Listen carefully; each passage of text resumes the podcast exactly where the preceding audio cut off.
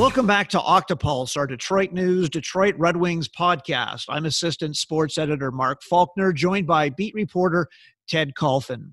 Coming up, we'll hear from former Red Wing Tim Taylor, who was a Stanley Cup champion on the 1997 Detroit team and now the director of player development with the St. Louis Blues. Taylor talks about Steve Yzerman's leadership as a hockey player, how Yzerman was, as he said, like a second coach in the dressing room, which Ted takes us to the news of the day the new Red Wings captain, Dylan Larkin. What did you make of Yzerman's decision? Well, it was probably the what?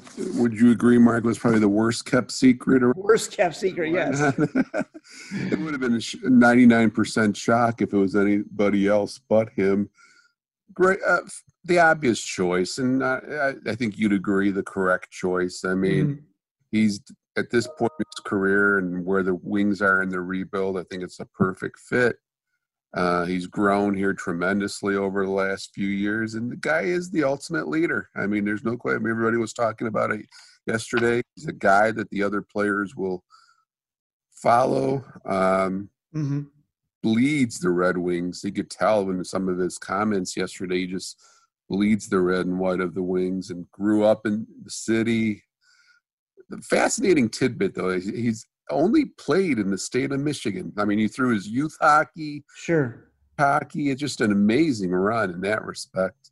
Yeah, choice, and I think he'll be a fine captain for many a year here. From the press conference the other day, here's Steve Yzerman talking about why he named Larkin the 37th captain in franchise history. I don't think there's a, a like a cookie cutter to or a perfect design to who should be the captain of your team or whatnot. They're all or whatnot. They're all different personalities. I think that in different forms of leadership, uh, in in my opinion, um, just being around him. Uh, obviously, I've watched him throughout his even going back to the U18 program. Watched him as a hockey player, had a pretty good feel for him as a player. Even better after you know being in the same organization and watching night in and night night out. But I he has he he has um, he stands out as a leader in his work ethic um, his competitiveness. I think his commitment, his his uh, inner drive to to be really good, to to win. Um, and then I, I, I think you would all agree in your dealings with him. He's a really good person. He's a mature young man. He's responsible. He cares. So he has a lot of those natural um, characteristics that that make him a leader. Uh, I guess instinctively, and then ultimately we feel with our team the level you know the age he's at um, the, where we are as an organization um, uh, his his uh, maturity as a hockey player um, that that he just has a lot of attributes that make one make him a natural leader and the and the natural and uh, perfect fit for us as our captain Ted, Steve Yzerman just called Dylan Larkin a natural leader. You've watched Larkin's development, the first local captain, the first Michigander from Waterford. He's played here locally with Belle Tire, the national team development program, the Michigan Wolverines. Five years with the Wings now. The last two years, the Wings had no captain. So, what does this mean for Dylan Larkin to finally be named captain of this hockey club? Oh, you could tell, Mark. I think you could tell in his comments yesterday. This was mm-hmm dream come true. Was he was humbled, honored, and what a what a thrill it would be. I mean, let's just put ourselves in his shoes. I mean, mm-hmm. here you are, a hockey fanatic growing up. You love the game. You love the Red Wings. You follow the Red Wings, and you know ultimately get drafted by your hometown team and take another step or two forward and become captain of the Red Wings, an original six team a team that's won Stan so many Stanley Cups. Can't even believe the thrill. I mm-hmm. mean, good for him. I mean, again, a good kid. Uh, he's been a fine representative of the Red Wings here since he's been he's been drafted. Again, like we said earlier, I think it's a great fit. So, on that topic, here's what Dylan Larkin had to say when you asked him, Ted, about growing up as a big fan of the Red Wings. Hey, Dylan, congratulations. Hey, just talk about your relationship with your organization growing up. I know we've asked you probably lots of times over the years, but I mean, was it just you wore the Red Wings gear all the time and just a big passionate fan, or just talk about your you know feelings about the Wings growing up and all that?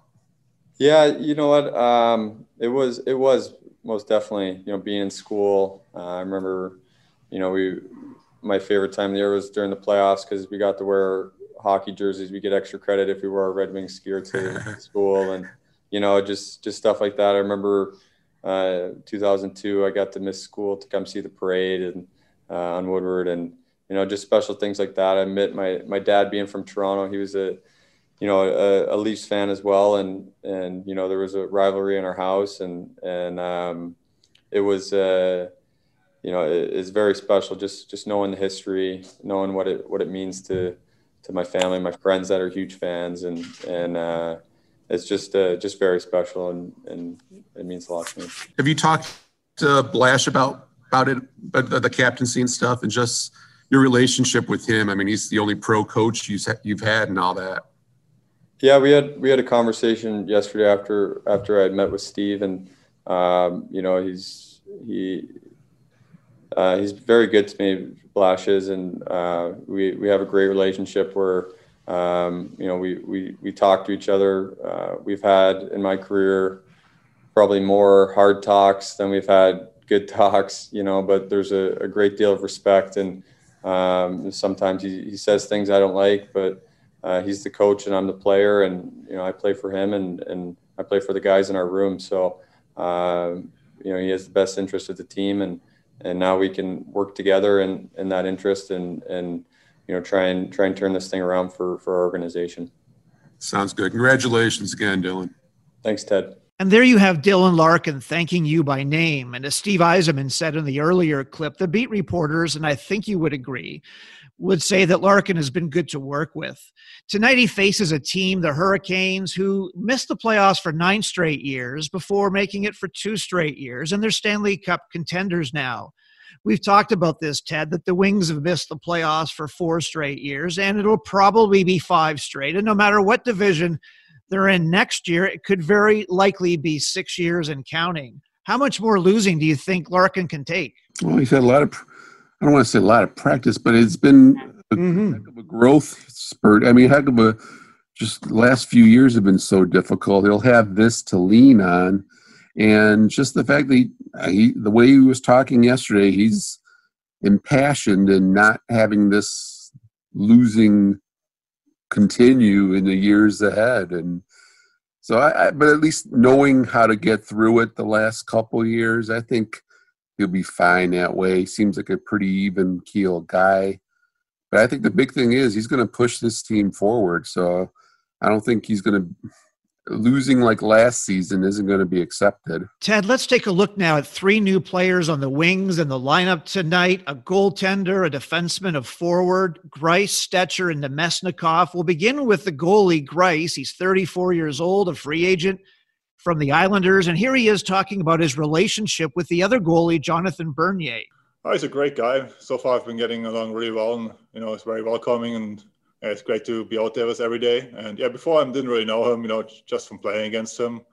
We have a couple uh, mutual friends, you know, Varlamov played with him, and a couple goalie coaches that work with him that I worked with. So there was a little connection there, but that's been it so far. You know, it's an odd opposition I always feel with NHL goalies. There's only two of you. You're sort of in competition, but you're the only guys that know what the other guy is going through. Uh, how important is it for you to develop maybe not only a professional relationship with your partner, but also maybe uh, a, a, bit of a friendship? Yeah, for sure. It always makes your life easier too. You know, if you don't feel like the other guy's backstabbing you or whatever, you there's any uh, animosity out there. But you know, like I said, he's a great guy. I'm really looking forward to playing with him. And at the end of the day, we're both here to win games and help the team as much as we can. And you know, I always feel like that's his goal as well. And yeah, should be good with all those us too. Ted, there you have Thomas Greiss, who might be one of the busiest goalies in the league this year. Last year, Detroit allowed 32 shots per game, and many of those were quality shots on the power play. The Wings penalty killing the worst in the league at 74%. Even bad teams like San Jose were at 85%.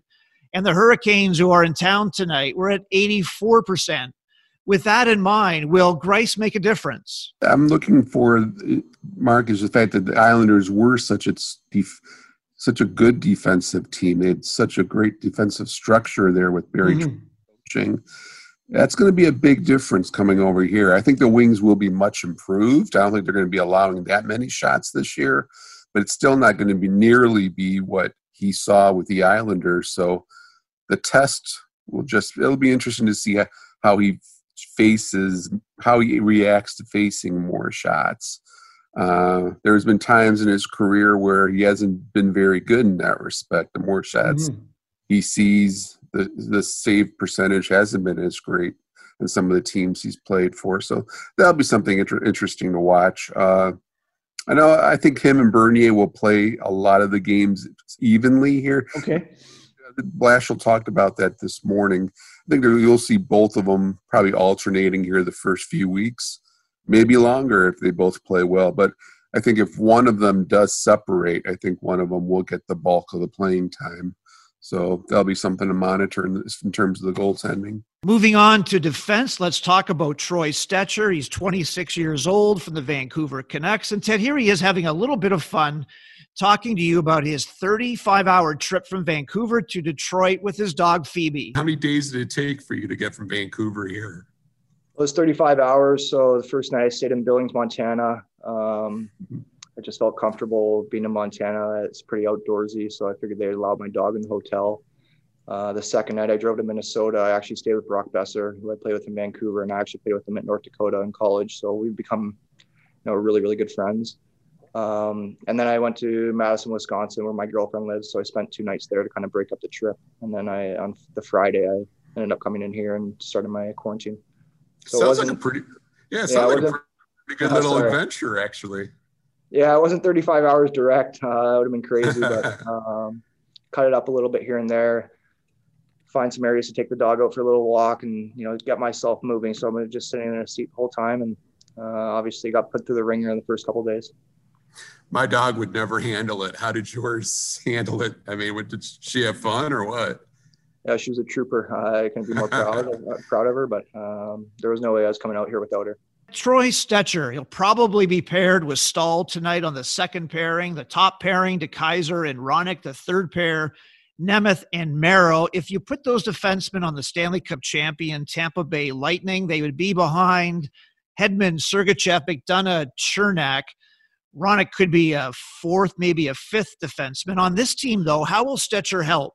I think he's been a pleasant surprise in camp. I mean, obviously, we haven't seen too much of him, but carries the puck well. He seems like a gutty little kid. Um, I say little kid. He's not a kid. He was like in the mid twenties, but seems facially he seems like he's his what or whatnot. But he plays the game hard. You can tell he plays the game smart. Mm-hmm he will be a I think he'll be a good little addition, a good shrewd addition to this team. I know Vancouver didn't like losing him; they were intent on trying to keep him. So I think he's going to help. Uh, I think Mark Staal is going to be an underrated pickup. I still think there's some game left in Mark mm-hmm. I think the overall the defense is going to be. Well, I was going to say significantly it will be improved. I mean, it couldn't get any worse than it was last year. I mean, it was just some rough, rough evenings last year with the defense core they had. I think it's going to be much improved this year. I think the team defense overall is going to be better, and that should. I think they'll mean, they'll mean a few more wins in the win column. I think it's just better quality hockey played by this Red Wings team. We'll take a look at the third new player, Vlad Namestnikov, after our regular interview segment. And today we have an interview recorded last year in the press box, in a noisy press box at Little Caesars with former Red Wing Tim Taylor, who is now the director of player personnel with the St. Louis Blues, a two time Stanley Cup champion, once with Tampa Bay in 2004, and once with the Red Wings in 1997, breaking that 42 year cup drought and breaking a 14 year drought for Captain Steve Yzerman. Here now is Tim Taylor. So, Tim, we've talked a lot about Steve Yzerman and the 14 years it took Steve to win the Stanley Cup, including 11 years as captain. Now, you joined the team in 93, 94, which would have been Scotty Bowman's first year. And Steve Yzerman made a lot of sacrifices, and they still went out in the first round. And there were reporters who talked to Steve, who I think scored only 24 goals that year. And he might have been wondering, I changed my game, but we still went out in the first round against San Jose. Maybe you could take us back to what it was like for Steve Yzerman with a with a new coach, with a new coach and Scotty Bowman? Well, it, it was a uh, you know it was a transition for the whole organization. Yeah. Because Brian Murray was uh, appointed GM, not the coach anymore. He was GM, and so and Scotty Bowman came as coach. So it was a, a transition for the whole organization. Um, and, and not only was it a learning curve for, for uh, Stevie, but it was a learning curve for the, for the Red Wings as a whole. And uh, Scotty Bowman brought something different to the organization they had in the past, and that was defensive hockey. Uh, with his teams in the past, and, and, obviously in the playoffs, you have to win with defense. And, and, you know, Stevie's numbers went down a little bit, but at the same time, he was hurt that year. And Sergei Fedorov was the MVP of the league. So and Sergei was trying to find his game too as, as that dominant player. And, and, Stevie and him were kind of shifting. We're, we're Sergey was going to be the more prominent player as the offensive guy. Stevie was going to be the leader. So it was a transition for, for, for the whole organization. Um, and then obviously the, the next year it, kind of took off. We went to the Stanley Cup Finals and lost to New Jersey. But that was the year that, that um, you know, we did a shortened lockout season. Uh, we, we win the President's Trophy in that short season. We go to the finals, lose four straight come back the next year, and Scotty Bowman's trying to figure out why this team isn't winning. There's pieces to the puzzle he's yeah. trying to figure out. So you know, and there's rumors that Stevie might be traded, and this is going to the 95 96 season now. Yeah. The year we set the record for wins was 62. And at the start of the year, there was a lot of rumors that Stevie was going to be traded, and Stevie didn't didn't didn't really phase him. He just kept playing. But noticeably, he became a more prominent player, a better player, and even more of a better leader. And, I, and, and he was a good leader, but he became a more prominent leader. When his voice was was, was uh, louder, um, he commanded it in the dressing room. He just didn't do it on the ice. Now it was blocking shots. Now it was big faceoffs. Now here's the other key that people don't grip: is that he pushed buttons. He pushed the right buttons for, for a guy like Fedorov. When, when Sergey was hurting and wasn't going to play, Stevie pushed him to play harder. When he wasn't playing well, Stevie pushed him to be better. He made other guys better around him, and that's the, the job of a captain. It's not so much to go out there and lead and, and try and do things on the ice, off the ice you're taking care of your rest of your teammates and pushing them to be better. When you look at that person beside you and tell them that's not good enough, you need to be better. Well, he was a, a secondary coach, so to speak, in the dressing room. He was Scotty's voice in that locker room, and it, it really pushed this team. And I, I, I, I, I thoroughly believe, and I was only there for the one cup with with, with uh, Detroit, but they went on to win three more as a team. So collectively, the Drapers and Maltbys and, and sure. Steve have four. Lidstrom. Um, but it was that time they built that. They, they, they, they lost to learn how to win, so to speak. So they lost to New Jersey, and, and what Jersey did in the playoffs, and, and, and it was goaltending, it was defensive hockey, hard-nosed hockey, and competing, and battles. And Stevie brought that every single year, uh, and that's why they had four Stanley Cups. Tim, where did you fit into the mix as somebody who was finally in the NHL after a high-scoring career in London and the OHL, and then serving your apprenticeship in Baltimore, the American Hockey League. Where did you fit in as you saw Yzerman evolve? You said he was louder, more forceful, playing defense, but what was your role? Well, it was kind of like that. You know, yeah. it's not like Steve Weiss' role, but it was it was a situation. I won the scoring championship um, in the AHL, and I come to my first training camp after that, and uh, um, Scotty Bowman looked around and he says, uh, "Where do you think you fit in here?" And he says, uh, "He goes a lot of goals last year." I said, "Yep, a lot of assists, yeah." he says, uh, "MVP of the league." I said, "Yes." And he says all right. He says, uh, look over there. He goes, uh, looks at Steve Y. Can you can you beat him? I said, no. Look at Sergei Fedorov, MVP, reigning MVP. Can you beat him? I said, no. Primo, no. And uh, he says, how's checking left winger? I said, perfect. And so I became a checking forward. I had to curb my game and, and be a checking forward, and, and it, it suited me for the National Hockey League level. And, and uh, I went on and um, played here as a, a, checking left winger, and then I went to Boston and became a, a shutdown uh, defensive center. So it molded me. It molded me. It, it taught me what it, it, takes to win. Uh, it taught me what leadership is all about. These guys from, from, from you know Stevie Y to, to Nick Lidstrom uh, to Dino Ciccarelli to, to all the older players, Paul Coffey's, they taught us young players, uh, the, the, Drapers, the Maltbys, the Points, myself, uh, what it was like, what it took to win, and, and what it took as leaders uh, for later in our career. And, and, I tried to learn everything that, that I, I, could from, from this organization. And I'll be honest, I, I, when I left here, yeah. I felt very cocky when I went to, to Boston. Like I played for Detroit. Like, like who are you guys, basically? And, and I, I and, it, it helped me because the first five or six weeks I was there, I, I, I got a lot of ice time and, and I was productive. So it helped me because I felt that I was I know, better than the rest of the guys because I played for Detroit Red Wings because they established that, that you're a Red Wing, especially at that time, you're a pretty good player. all these leadership lessons you learned, Tim, you mentioned also later on Dave Andreychuk, who took 22 years playing a smaller role.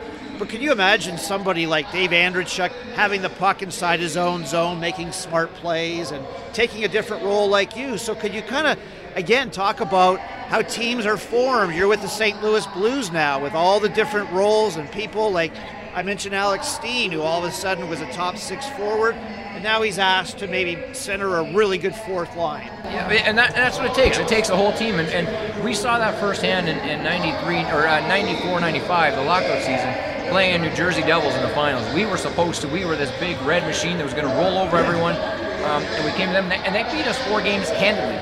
You know, we weren't really in the, any of the games other than game two. We lost late in the game, but they beat us handily, and, and they showed us what uh, uh, what a team is all about. And, and it, it, takes that, that key face-offs. It takes that, that, that, that, puck in the zone. It takes those, you know, not giving the puck up, that, that, and, and, you know, puck control and puck management. All those things collected as a team, not just that two-on-one thread of pass through the needle and onto a stick. It takes all those things together to win as a team, and, and uh, they taught us that. And, I was you know, fortunate enough to be here at 96, 97 for the championship team, and, and, and that team did that too. You know, Colorado was supposed to roll over us, and we were a team, and, and we, we, we found a way to win. We found a way to, to, to get past those hurdles and, and, and to block that, that key shot. You know, uh, you know, at the end of the games or close games out, you're up a goal or two. So all those those uh, details of games uh, that it takes to win, I was taught playing here right here Detroit. Just a couple more questions.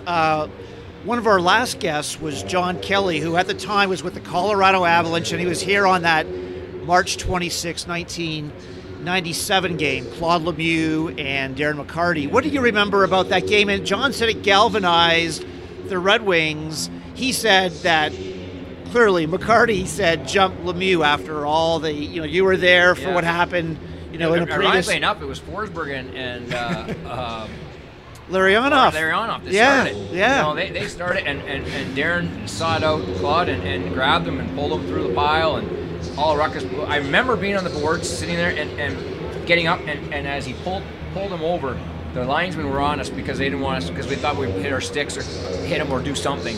So um, it, it was crazy. And at the end of the day, Max should have probably been kicked out. He ends up scoring a hat trick, including the game winner in overtime. But what it did to our team, that was the turning point. Everyone has a turning point in the season, especially teams that win. Yeah. They know something happened throughout that year that changed everything. Now, throughout that year, after winning the Stanley Cup the prior year, after and, and beating us I think three games up to that point. Okay. You know, they had our number. They, they were a team that knew how to win in big games. They, their big guys played really well. That particular game put us over the top. That that showed us that, that it was time for us to start playing that way to win. And, and uh, it was a turning point for our season. I know it's late in March, but we I think we're in a third in the conference. We weren't. No one really expected us to win. We are just a team that was in the playoffs, so to speak. Might get through the first round, possibly lose out in the second.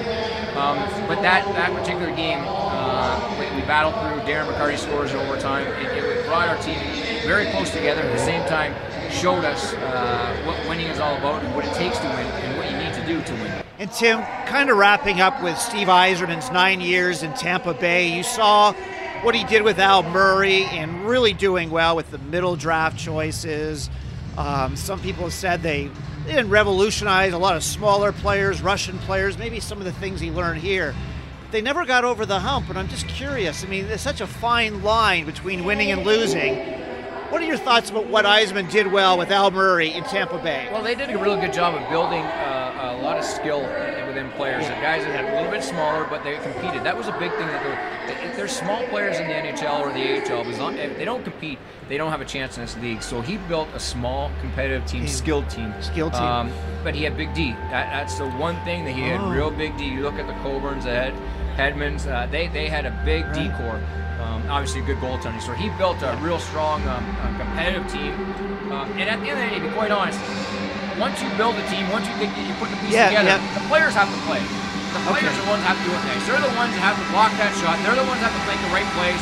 They're the ones that make sacrifices to, to win hockey games. So you put a team together that you think can, can win, and at the end of the day, the players have to go out and play.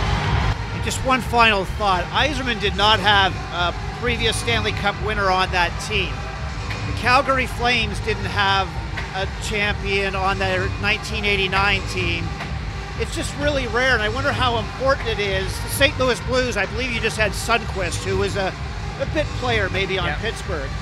I'm just curious. Like Steve Yzerman had so many good middle level players. You know, Cirelli, they had so many good players that you maybe didn't need, you know, a Maroon this year. But how important? I, I don't know how important it is, but mo- most teams don't win. Your Blues kind of did without somebody who's already won the cup. No, you know, but, but it's not so much winning the cup. It's that that, that veteran experience that's that's been there before and, and, and will help push guys through it. And Patty Maroon did a heck of a job with our young guys last year. Um, he, he was a difference maker in the Dallas series. He's, I think, scored three big goals. So, um, you know, his skating was was, was, was something that's a knock at bench against his career. When it comes to playoff time, those guys are the ones that relish. They're, they're the ones that come to the forefront. We talked about this earlier the role players, that's their time to shine, and that's one of those things. He could help that team, you know. And, and, and, and Spear was up against a cap, we, we couldn't re-sign him, but um, he's going to be a good player for Tampa Bay, and they need guys like that. They need guys that, that can help the younger players. And, and just to bring it back to, to how this conversation started, is that you do have to learn, you do have to lose to win. And as a uh, Blues organization, we've gone through that. We've been to, to the conference finals. We've had good teams. We've been uh, top five for 10, nine years we haven't got to that pinnacle until last year.